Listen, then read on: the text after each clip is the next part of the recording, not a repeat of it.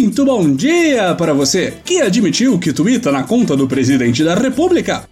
Muito boa tarde para você que andou 246 cidades de sol a sol gritando o nome de vagabundo.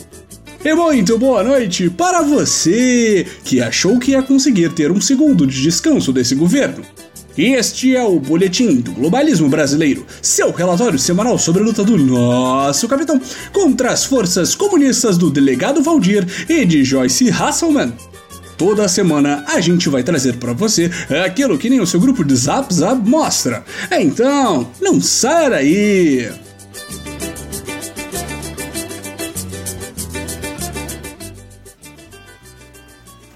Francamente, produção, a gente já estava com as passagens desta semana. O boletim vai direto ao ponto e conta tudo para os amigos ouvintes sobre o acidente nuclear de Chernobyl da política nacional, o derretimento do reator chamado PSL.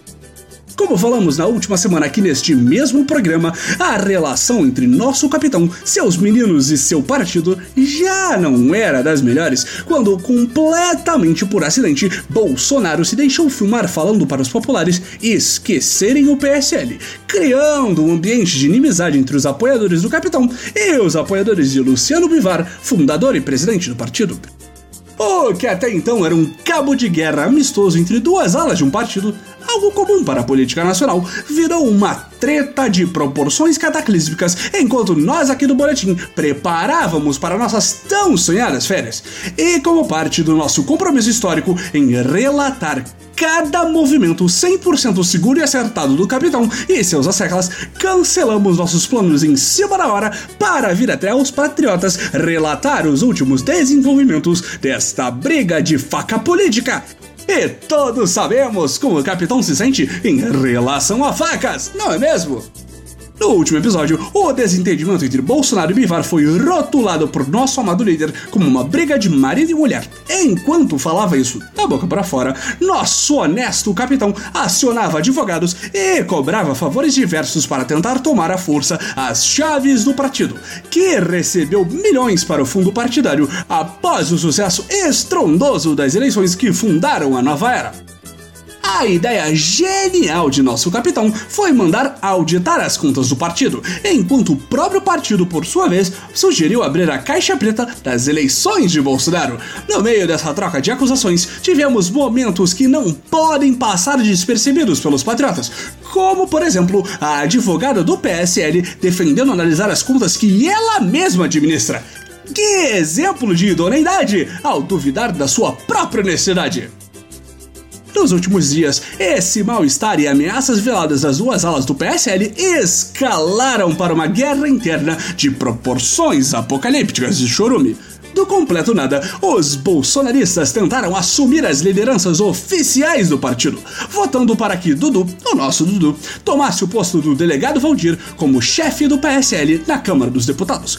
Com 27 dos 53 votos possíveis, tudo parecia transcorrer no mais perfeito caos idealizado pelo presidente. Só que nossos heróis não contavam com a capacidade dos inimigos da nova era de distorcerem a realidade. Em poucos minutos, uma nova lista de votos, dessa vez com 32, refutava Dudu, o nosso Dudu da liderança.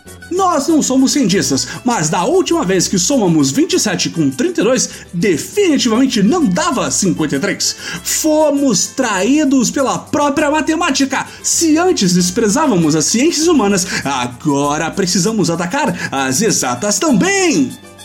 No meio desse circo, sobraram deméritos e expulsões para todo lado de Mitinho, que imita o presidente maluco americano, o garoto Dudu caiu como uma pedra das graças de uma possível embaixada e liderança do partido para ficar esquecido no canto sem nenhum dos dois, com o restante da base aliada do capitão receosa de indicar oficialmente o menino para o posto de embaixador.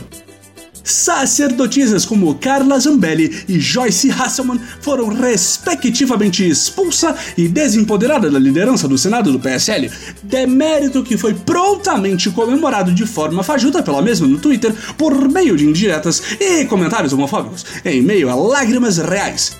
Já o senhor delegado Valdir que manteve seu posto de dono das chaves do cofre do partido do governo, ainda declarou que Flavinho Bolsonaro é o bandido de estimação da nova era.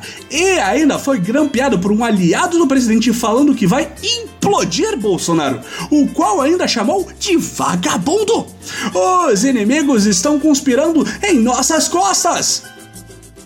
Fora estão os comunistas e a esquerda. O foco agora é, tal qual na União Soviética, caçar as ervas daninhas infiltradas no próprio partido. A paranoia está na moda, amigos. Duvide de seu vizinho, investigue seu cônjuge. Nada é o que parece.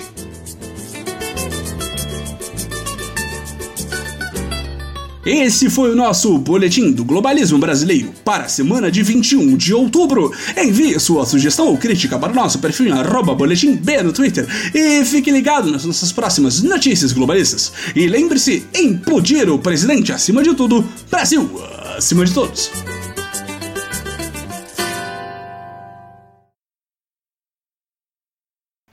Uh, professor, se acontecer mais alguma coisa, nós não estamos aqui para atualizar esse episódio. O quê?